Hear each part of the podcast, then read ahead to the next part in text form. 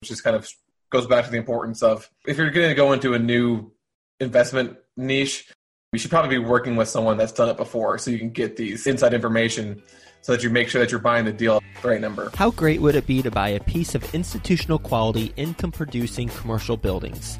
Well, now you can with Building Bits. It's not a REIT or a fund.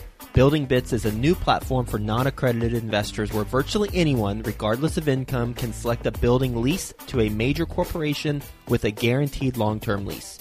You can now invest in the same quality assets which have previously only been available to institutions and wealthy individuals. Once you choose your building on buildingbits.com, you can invest as little as $500 and receive your share of the rents while Building Bits team of real estate pros handles all the management aspects of the building. For the first time, the big corporations in America can actually start paying you. And when the building is sold in the future, the potential appreciation is redistributed to everyone so you don't just get the rental income, but also share in the upside. Best of all, since these securities are SEC qualified, they are freely tradable immediately. The $500 minimum with no upfront fees is available for a limited time. There are great properties available nationwide with major tenants, so don't wait. Go to buybits.us today and pick your property before they're all sold out of their current inventory. That's buybits.us. That's buy, B-U-I, bits, B-I-T-S dot U-S. The SEC offering circular is available at buildingbits.com. Best ever listeners, how you doing? Welcome to the best real estate investing advice ever show. I'm Joe Fairless. This is the world's longest running daily real estate investing podcast where we only talk about the best advice ever. We don't get into any of that fluffy stuff. We don't like that fluffy stuff, so we don't get into that fluffy stuff. With us today, well, we got follow along Friday, so of course, Theo Hicks. How you doing, Theo? I'm doing good, Joe. How you doing? I'm doing well and looking forward to this. So today we have two topics of conversation. One is three lessons that I learned from interviews that I did last Thursday. And then separately, you've got some exciting news with your real estate portfolio, and we're going to talk about that. So, as a refresher, best ever listeners, follow along Friday. The outcome of it is for you to learn alongside with us the lessons that we've learned as we've gone through our real estate endeavors, whether it's me interviewing people on the podcast, where on Thursdays I interview about nine people. So I interview a whole bunch of people, I extract some lessons learned, and then I talk about them on today's episode, or things that we've come across as real estate entrepreneurs or real estate investors. And Theo's going to be talking about what he's doing with his portfolio, and we'll just be talking through that. So, number one, one first lesson that I documented to talk about today Dan Plowman interviewed him. And again, these three people, I have a one lesson per person. Their episodes, I don't believe, have aired yet. They will air in the near future. So definitely check out their episodes. Dan Plowman, he has been in real estate for 28 years. He is from Canada, so don't hold that against him. No, kidding, Canada people. He had just really insightful things to say. His primary focus is coaching real estate agents and brokers. So I took the conversation that direction because that's his primary focus now. And one thing that he mentioned is he's like, when I got started doing real estate as a real estate agent, I would go door to door and try and get people to either list their house with me or maybe they know someone and it wasn't working. And they saw me coming from a mile away. And what i did is i realized i needed to change the pattern. When i started the conversation i need to say instead of i'd like to list your home i don't want to list your home. I'm here because i sell a lot of homes in the area. And i see that in this case if they have their home listed for sale by owner i forgot to mention this he goes up to the for sale by owner homes.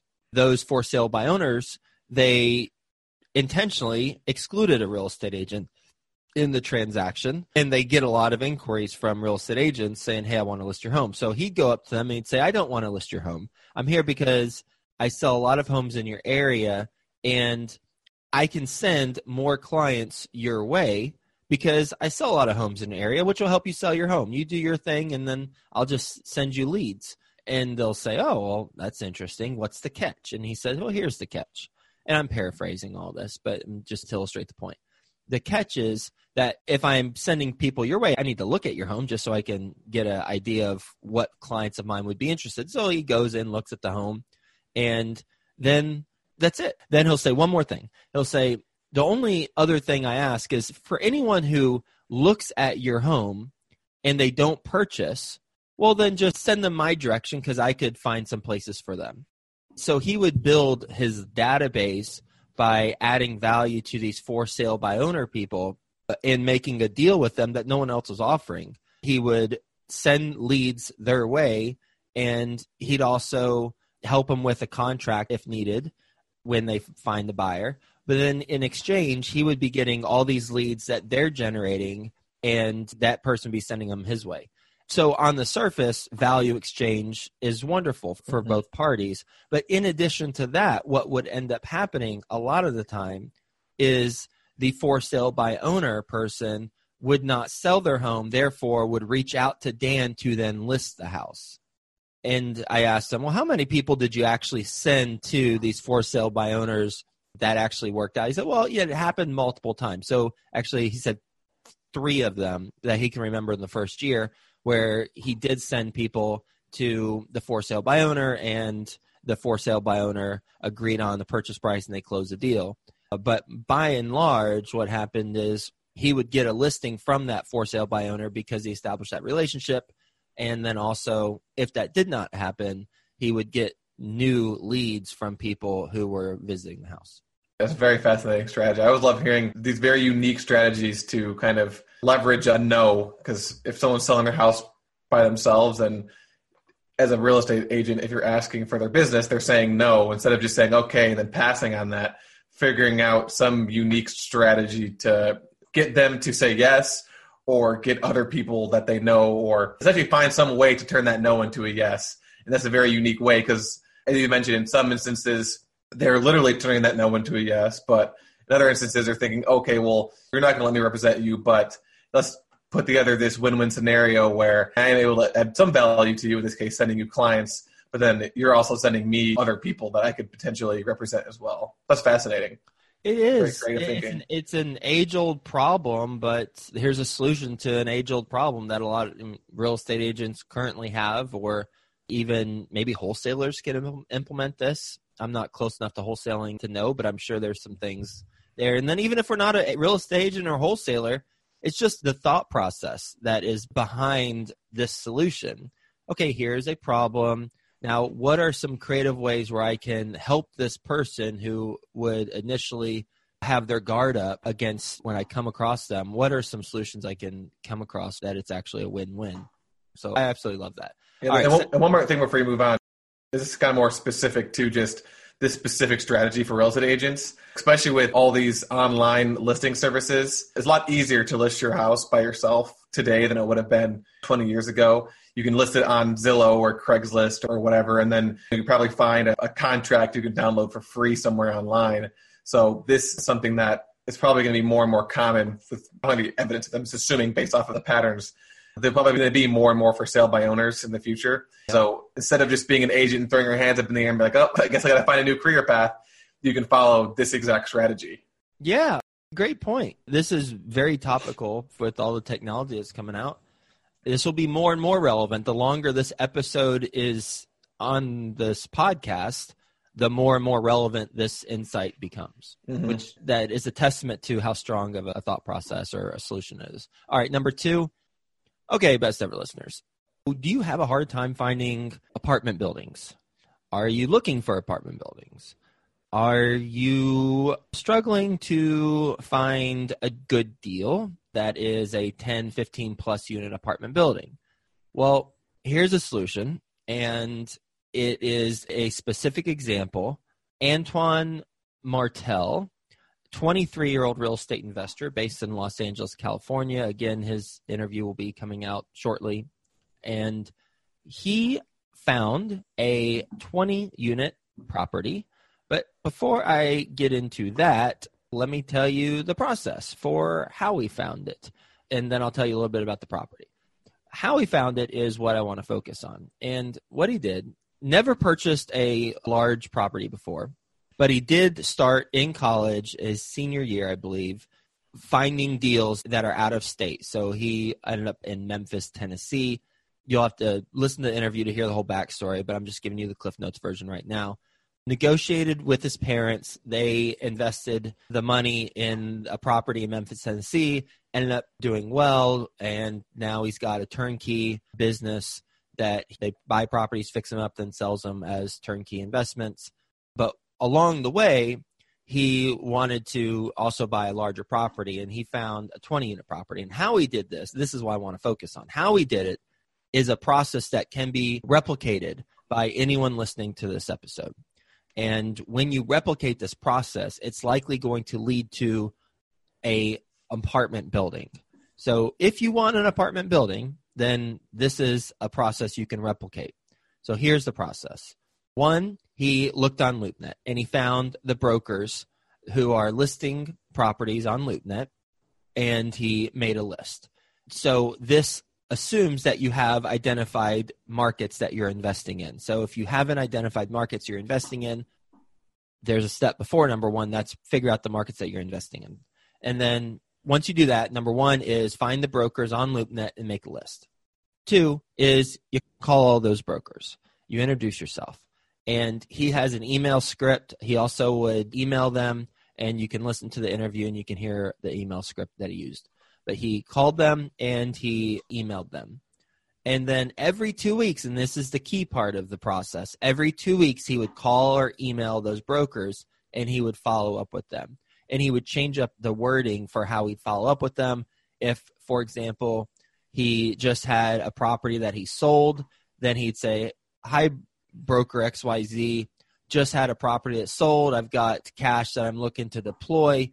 I know we've talked before just checking in on if you have anything within this criteria and then he'd list out whatever he's looking to purchase or some cases he would say hi xyz broker just following up and we just liquidated this property and here's a screenshot of the funds that i'm looking to deploy and he at this point and he's 23 years old now as i mentioned he started when he was a senior in college so we're talking about a very short time frame here but at this point he had the ability to do a screenshot of a little over a million dollars. Now, clearly, that is not something that most people have the opportunity to do when they're starting out, but he had built his business. So he took the screenshot and then he leveraged that screenshot for all the follow up interviews. He would say, Hey, looking to deploy this money. Whether or not he still had that in the bank account, it fluctuated, I'm not sure, but he had that screenshot. So it added validity to him following up like, hey, I've got the money, I'm ready to rock and roll.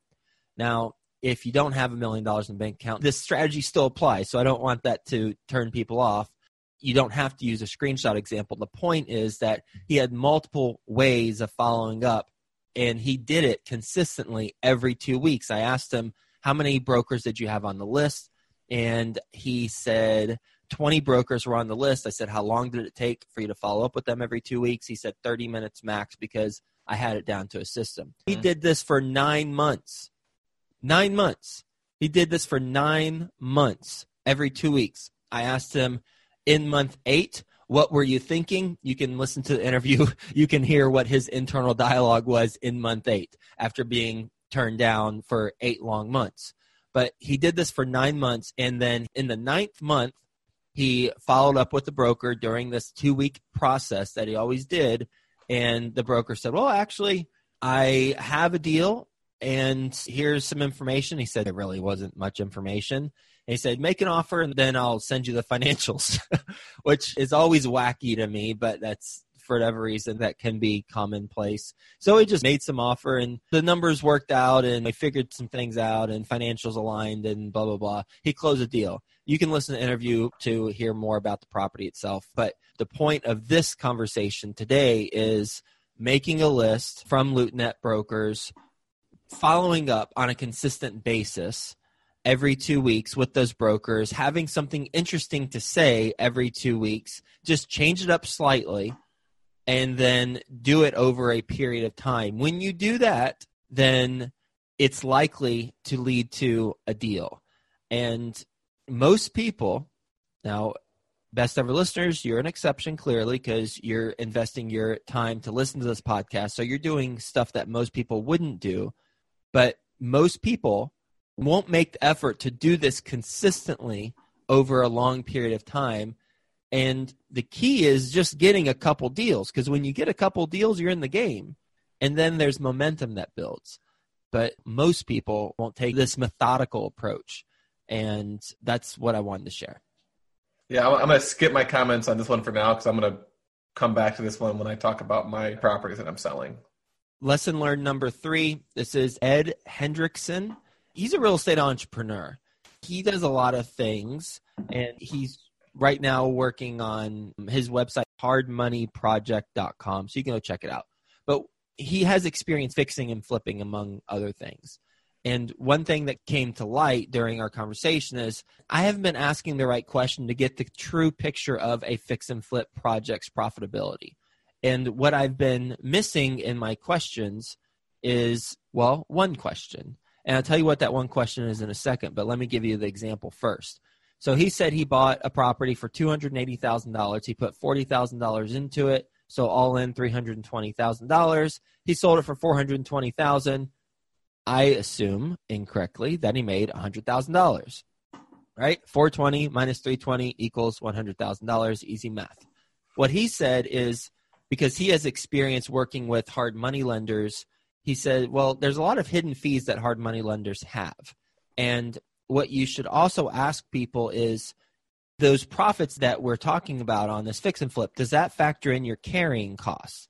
because there's an example that he gave that his fix and flip he bought it for 280 put in 40 all in 320 sold it for 420 hallelujah that's for $100000 profit not so fast my friend because there's a real estate agent fee there's carrying costs that was about $4000 a month there's staging costs that are factored into those carrying costs there's taxes so all in it was about 4000 a month plus he had the real estate agent fee and he made about fifty to sixty thousand dollars. Now, congratulations, that's still a lot of money on a fix and flip, fifty sixty thousand dollars, but it's not a hundred thousand dollars. And it's important that I continue to educate myself so that I can ask intelligent questions. Ask a dumb question, get a dumb answer. Ask an intelligent question, get a better answer. So that's a question I'm going to incorporate in my fix and flip interviews, making sure that the costs that they mention that they're all in on factors in the carrying cost because that can eat away significant amount of the profit. Yeah, I don't imagine that's probably the biggest issue that people that want to become fix and flippers, and really, I, I, would say any type of real estate investor is is not fully understanding all the expenses that go into it.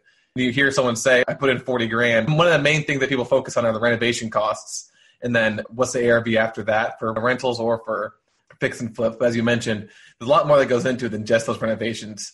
Some of those things you got listed here, staging costs, for example. Who would have thought about that unless they've actually either done it before or they are working with someone who's done it before, which is kind of goes back to the importance of if you're going to go into a new investment niche, you should probably be working with someone that's done it before so you can get these inside information so that you make sure that you're buying the deal the right number.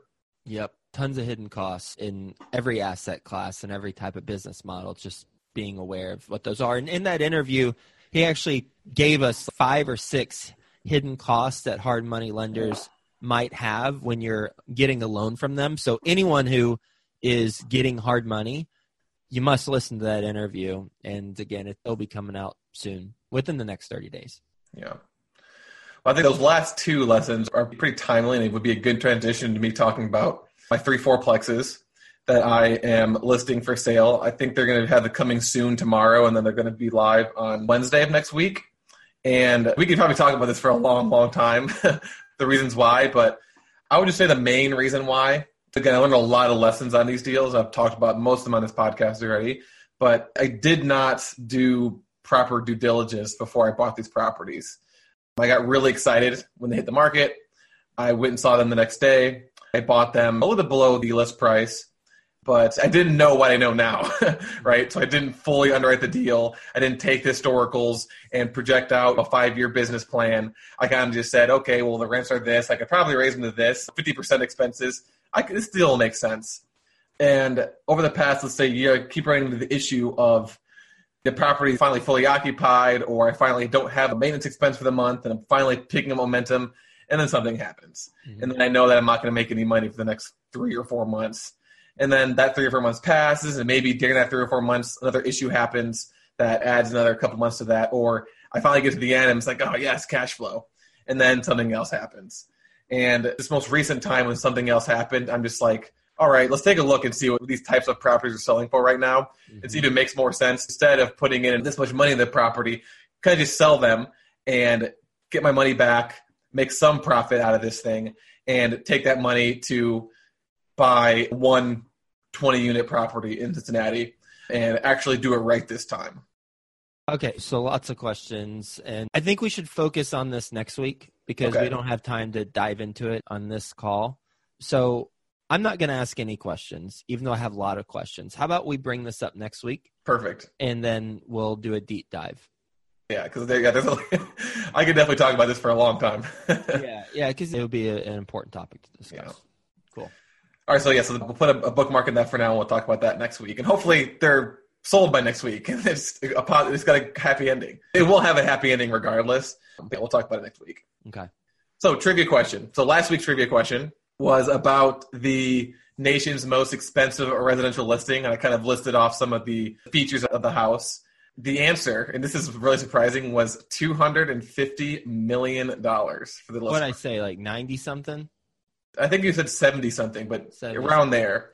Two hundred and fifty million dollars. And Where is it? Beverly Hills. It's in Bel Air. So apparently, this property was listed maybe like a year before it was because it's been listed for a while now and it was listed at I can't remember exactly what it was, but it was at least fifty percent higher than this price. And they took it off the market and then reduced it to two hundred fifty million dollars. Oh, let me go run and make an offer. This sounds like a steal.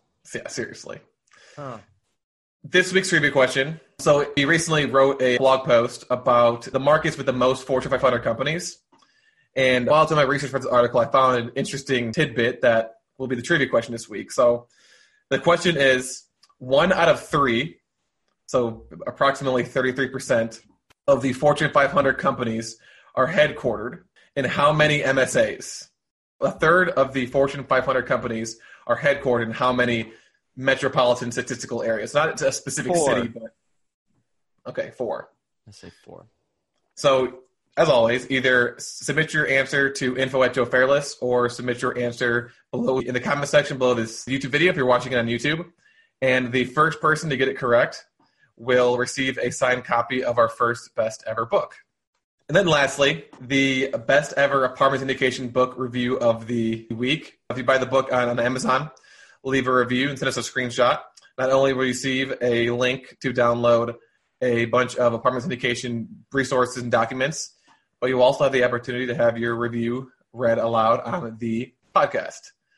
This week's review comes from Josh Fallen, who says this is a well written, clear, and actionable book. A great book for those just getting started on their apartment syndication journey. I have read several other apartment and real estate investing books, and most are two parts motivational speeches and one part content. This book, although acknowledging the importance of mindset, cuts right through the fluff and gets straight to the process of apartment syndication while laying out a clear path from start to finish. A great book and resource to have in the library. That's all right. We don't like that fluffy stuff. Like I mentioned at the beginning of the show, Theo hates that fluffy stuff. He's a chemical engineer. Is that what your major yeah. was? He's a chemical engineer. They hate the fluff. Thank you so much for sharing that and investing your time to write that on Amazon. You could be doing other things, but instead you chose to take some time out of your day and write it, and that's sincerely appreciated. Best ever listeners, hope you have a wonderful day, and we'll talk to you tomorrow. I know some of you out there are just starting your fix and flip journey. Before you do, let me tell you about an opportunity where your money works for you instead of you working for it. Building Bits is offering anyone, and I mean anyone, the opportunity to invest in commercial real estate and receive the dividends and value appreciation from the sale. Here's how it works. First, you choose a building and invest. Second, once the building is acquired, you start to receive potential quarterly dividends. Third, once the building sells, you get any of the appreciated value from it. See, money working for you, not you working for the money. Start today at buybits.us forward slash flip. The offering circular is available at buildingbits.com.